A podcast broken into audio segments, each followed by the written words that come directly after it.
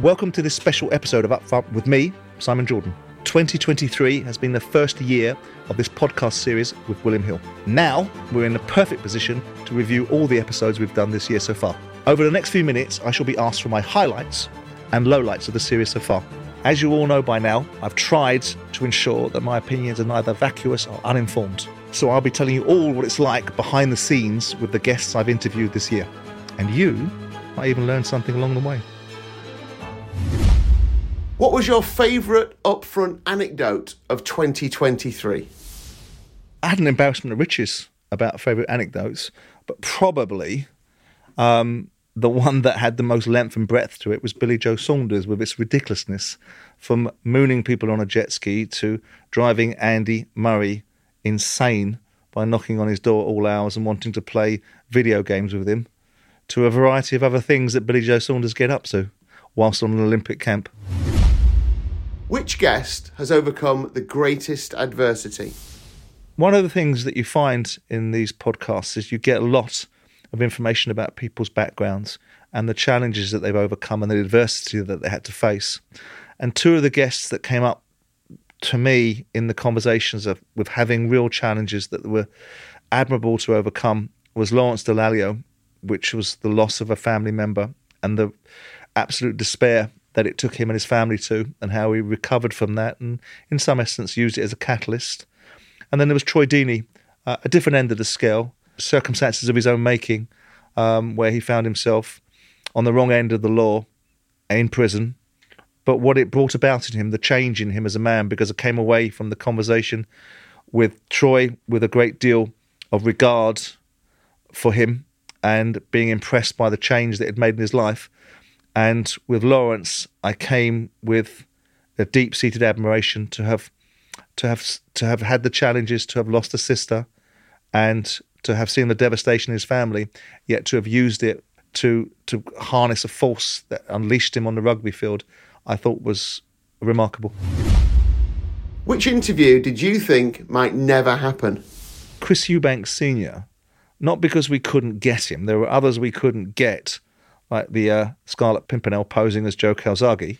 Um, but Chris Eubank, because he was bloody difficult before the show, we had about 10 minutes of peacock mode of walking around and preening and debating and arguing and accusing me of being a journalist and, and necessarily taking exception at the wind blowing from the west. Um, so there was a moment, and I think anyway everyone felt it in the studio, was he's not going to do this bloody show. But he did. In fact, here's a little bit of what he was like behind the scenes. You better be getting this on film, guys. okay, so. Did you have a decent interview and discussion with you and I the last time I saw you? Yeah, but I, I, but I've I've got to know you a little bit. And now you don't like me very much. It's not that I don't like you; it's that you are um, you're wearing more than one face. No, at all. You can't say that. You don't know me any more than I can say things well, about you. Well, I can actually prove it to you in, in a conversation that if you would like to listen to it. Okay.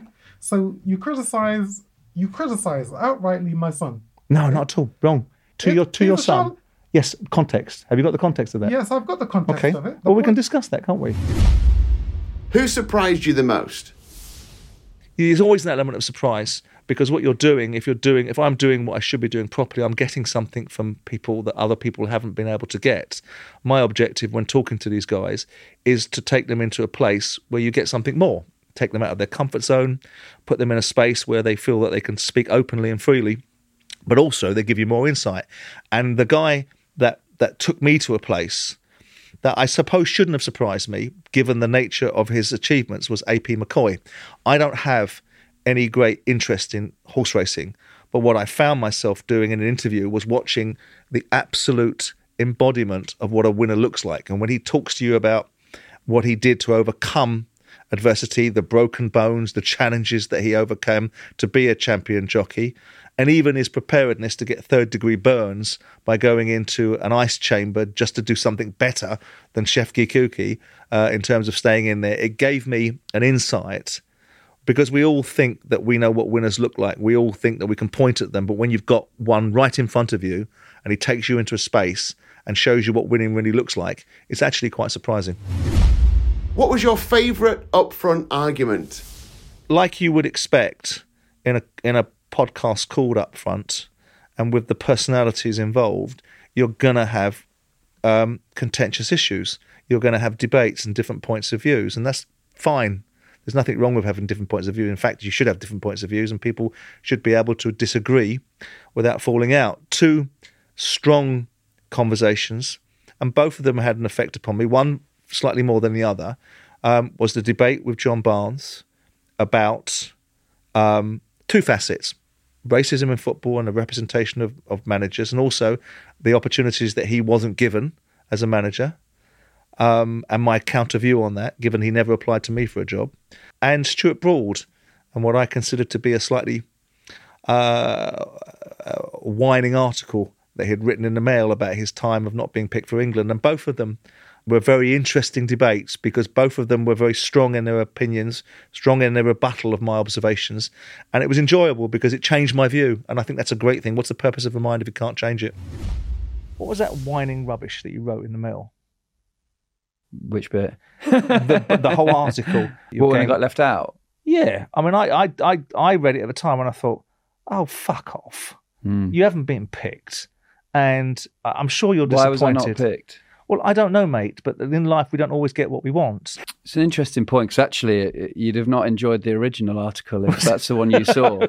um, I suppose where my red mist came from is who is an interim director of cricket who's not going to do the job in two months' time to drop me and Jimmy.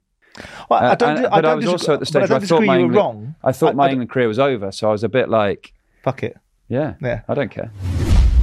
Has a guest ever changed your mind about them as an individual? I don't tend to spend my life dwelling on what people are, what they're not. I don't get too much. We're all guilty of it into preconceived perceptions. But there was an element of me that was, yeah, Barry McGuigan was this and Barry McGuigan was that. Um, when I sat with him, I found him a fascinating character. You know, obviously, we've done other shows where there were conflicting information about his relationship with Carl Frampton and, and circumstances there. But when I sat there with Barry, I was actually irritated with myself that I had sometimes not let him to speak as much as he should have done. And I actually phoned him after the show to say how brilliant he was in the show, how much I'd learned from him, and how much integrity I came away thinking he had because he was a man of real substance. And I enjoyed listening to him, and I felt that I'd come away from a conversation um, as you should do, and as I have done in many occasions, but this one really stuck with me, knowing a lot more about somebody and appreciating them a lot more than when I started. Which guest brought the most intensity when they sat in that chair opposite you? In all of the conversations, there is intensity. What I like to describe as jeopardy, because I like to think that when we're producing a show and putting it together, that we create subject matter which gets people involved and engaged and gets past all the nonsense and gets to the bottom line, like we describe. And what you want to do is you want to see raw emotion, not people crying and, and, and getting upset, but people actually trying to take you into a space when you're talking about something that happened in their life and taking you with them. And there was nobody who did that better than Carl Froch. Carl Froch brought a, a huge amount of intensity into the studio.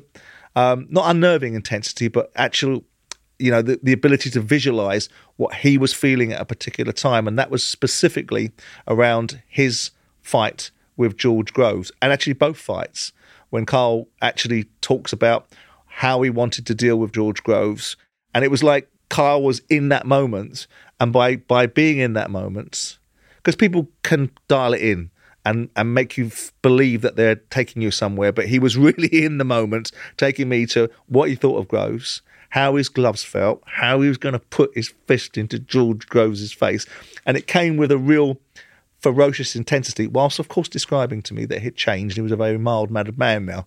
Um, so it was Carl that brought the most intensity into the studio. The respect side of things that it, existed in the Kessler uh, duopoly of fights, completely not there at all in the George Groves set of fights. What was it that about his attitudes and his outlook that irritated you? Because irritated you so much that you got to a point where he affected you. What was it about him? Well, a lot of the times, I think if you get angry, if somebody else makes you angry, a lot of the time it's a reflection of yourself. Yeah. In my head, I was probably probably immature. I was a bit stupid, and I bit to every little thing he said. He said, "You've not beaten anyone," and he said, "You're slow. You're not that good. You do everything wrong." I'm like, ah, raging. Like stressed Eric when the vein comes and strangles him, and he's like, you remember Oh, he that did come out with. I mean, they did come out with some great lines. Come out with some great ones. You don't need a sports psychologist. You need a psychiatrist. that was a good one, wasn't it? Yeah, he had some. He had some good ones, and he got me chomping at the bit, and he got me fuming. And if I'm honest, I absolutely fucking despise George Groves before that first fight.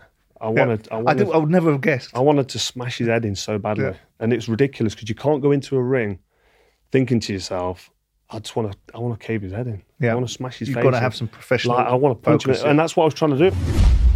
Who was the most fun to chat to in the green room? I think they were all fun. Uh, you know, because one of the things that we do before the show is set it up. You know, people know what we are and what I am and what I'm likely to be like. Um, but there's also a misconception that this is a show, or it has been initially, that people were looking for certain things from people. We're not. We're looking for people to be blunt and honest and transparent, and and you get interesting conversations. But I think the most enjoyable conversations was with um, Gullit, because you're you're you're talking to someone that's operated at the highest level in a game that has no appreciation of that, no awareness of himself that uh, that people will look at him as Ballon d'Or winner, one of the greatest footballers that we've ever seen. That's won most things, lifted trophies for his country, yet sits there spending the entire time telling jokes. Not often do you get around somebody that lifts the environment because he's so full of the joys of life and, and appreciation of whatever he's got in his life. So I just thought he was funny. Um, he was indiscreet, um, and uh, he was very, very uplifting to be around. You know, I didn't, I don't know what I expected. You know, you got this, you got this idea in your mind when you think of Dutch people. You think of Louis van Gaal, don't you? You think of this superiority complex that they that we perceive that they have. And Ruud Gullit was anything but that. He was great fun, great fun, to, and I think it comes through in the in the recording. You know, and some of the anecdotes that he told. There were worse anecdotes off air that he couldn't tell on air, and he was just great fun to be around. Who did you think was the most nervous before a recording? I'd like to think that people weren't nervous because the object of the aim is not to bring people onto something that they're terrified because you're not going to get something from them. I'd like people to be on their A game and aware of the fact that they're talking to somebody that might make them work harder than they've worked harder before. Um, and a degree of trepidation probably is not a bad thing because it gets the adrenaline flowing and it gets people thinking about what they're saying and engaged in what they're saying. Um, so, and again, it, the objective is not to create a nervousness in people. Um, I think probably one of the most anxious, besides me, because it was one of the first ones I'd done, um, was James Wade, because there was lots of things that were going on. There was lots of moving parts with James. Darts players doing interviews isn't necessarily always the mainstream media sort of side of things. And also, he has lots of challenges in his life, and he knew that he was going to talk about them, and he was emotionally invested in them.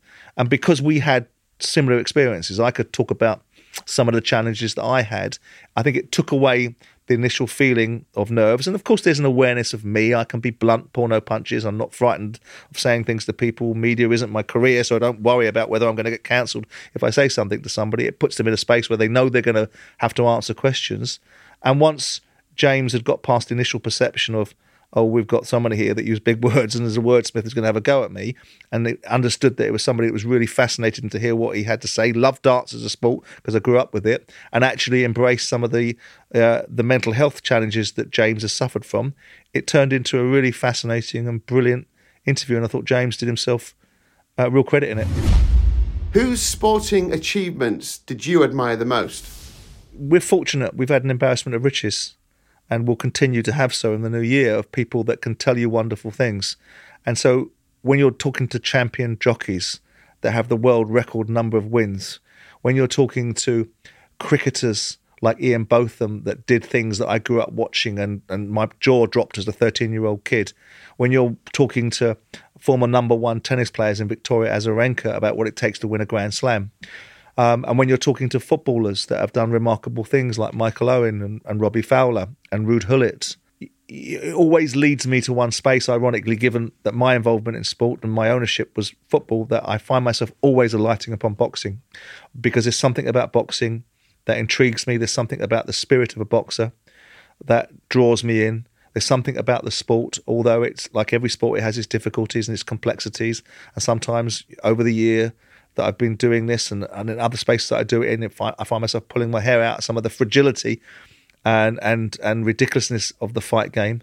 I always find myself drawn to fighting. So when I look at um, the interviews that I've done and the sporting achievements that I think are the most admirable, I, I, I find myself in the sort of Carl Froch territory um, with the performances that he put up during his career because the, the, the, fortitude that he exhibited in the ring, the ability that he had, the fights that he had um, were remarkable. And that George Groves fight that he describes, and I've described uh, earlier on in this about a moment when the intensity was in the studio. Um, I don't think I've seen a fighter being hit so many times. I've been to lots of fights in my life and seen lots of world title fights and domestic fights and always appreciated them, admired them. But I don't think I've seen anyone hit as hard and as repeatedly as Carl Froch was in that fight. And for him to have overcome it and then gone on to beat George Groves so compellingly and convincingly in that fight um, makes me feel that that's a standout moment. Of course, I was fortunate, as, as I discussed with Ricky Hatton, to have seen him fight Kostya Tszyu and the remarkable fan base that Ricky Hatton brought with him. So if I'm going to take away two moments, and it's not to diminish any of the other ones, these are just ones that flood to my mind as I'm being answered this answered uh, being asked to answer this question with a degree of spontaneity. It it feels like Carl Froch and and possibly Ricky Hatton in that conversation, whereas all the others were equally valuable, equally as important, and equally as admirable. But I'm going to go with Carl Froch, his career, and ultimately the uh, the culmination of his career by the victory against George Groves. Right, that brings us to the end of this episode. I hope you've enjoyed coming behind the scenes in the pod in 2023. Got some more really interesting guests coming up in the new year. Make sure you've hit follow on your podcast app so you don't miss a thing. Up front with me, Simon Jordan, is brought to you by William Hill, 18 plus. Please gamble responsibly.